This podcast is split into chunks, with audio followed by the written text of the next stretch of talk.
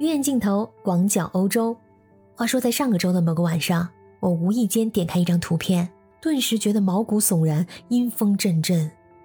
实在不是因为我太胆小，而是这个照片上的模特太过惊悚，我还以为是一张恐怖片的海报。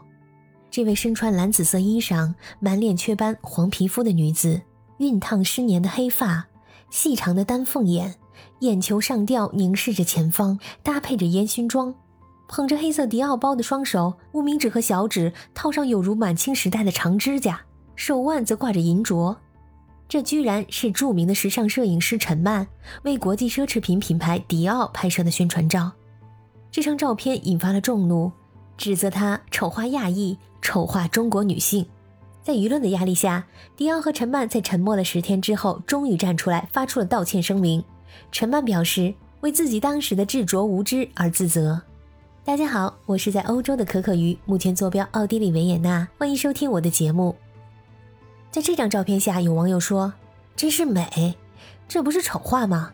标准西方镜头解读下的中国人长相。”陈曼还曾经给迪奥拍摄过名为《中国十二色》的组照，风格与这次的演出风格类似，但是他给亚裔明星拍摄的照片以及他本人的照片，看起来呢都是正常的审美。那这次引发的争议，应该就是他迎合品牌方或者说是西方的审美上。虽然说对于美的标准从来就不应该是千篇一律的，应该是千姿百态的，但是即便审美没有绝对的标准，也应该有相对的底线。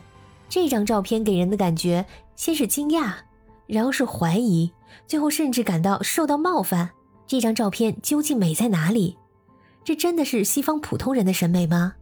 大家可能都默认东西方审美差异十分巨大，但实际上真的有那么深的鸿沟吗？真的是咱们觉得不好看的，他们反而觉得很美吗？我截掉了下面迪奥黑色皮包的部分，把照片发给了几位外国朋友，他们分别在奥地利、匈牙利、荷兰和瑞士。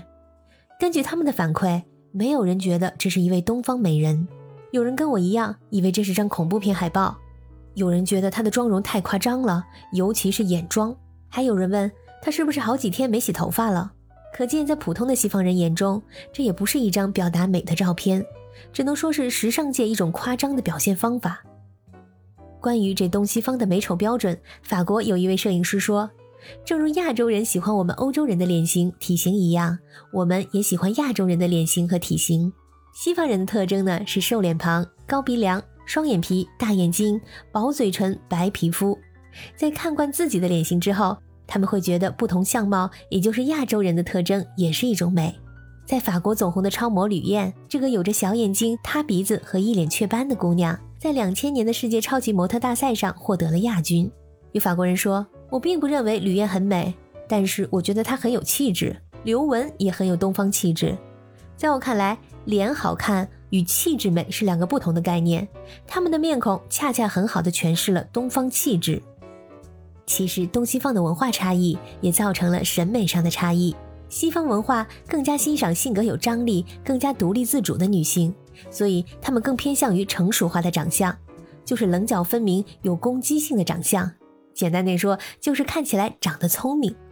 而东方内敛含蓄的文化中，更欣赏顺从柔和的女性，钟爱有幼齿感的长相。从 Facebook 老板扎克伯格和京东老板刘强东的择偶类型，就不难发现这一点。西方人的审美包容性的确更大，他们更看整体和性格。就算是五官不尽如人意，但只要你够自信，他们也会觉得你很吸引人，很有魅力。我在一个奥地利婚礼摄影师的工作室工作过一段时间，做后期修图。不是摆拍的那种婚纱照，而是婚礼现场，比如说登记处、教堂、婚宴等等的真实记录。这个难度并不大，因为我完全不需要把他们的皱纹抚平，让他们变瘦变美，年轻个十几二十岁，因为他们觉得这样就完全失去了本人的特色，让所有人都看起来一样。他们的照片要求真实性，我做的最多的一项工作就是把他们容易发红的皮肤调成正常的肤色。在工作中，我并没有觉得我和几位奥地利同事的审美有太多的差异。我修改后的图片，他们也觉得合适。不过，他们明显更喜欢成熟的女性之美。在中国的女性中，比如巩俐的端庄大气，还有章子怡的秀美，都很受欢迎。而比如 Angelababy、范冰冰的长相，他们虽然觉得也好看，但是太欧化了。而在亚洲流行的白瘦幼的长相，在他们眼中就像是没有长大的小孩子一样。一个差异比较大的可能是在于肤色，西方人觉得肤色深一些更好看，这里不会有人打伞遮太阳，他们甚至去做日光浴，让自己的肤色更加深一些。我刚刚来的时候不懂德语，差点就买了美黑的产品，还好自己发现了。还有呢，就是脸型，西方人认为任何类型的脸都可以是美丽的，但是如果一个女孩子有一个正方形的下颚线，西方人会认为她特别漂亮。这一点确实和我们中国人的传统审美不太一样。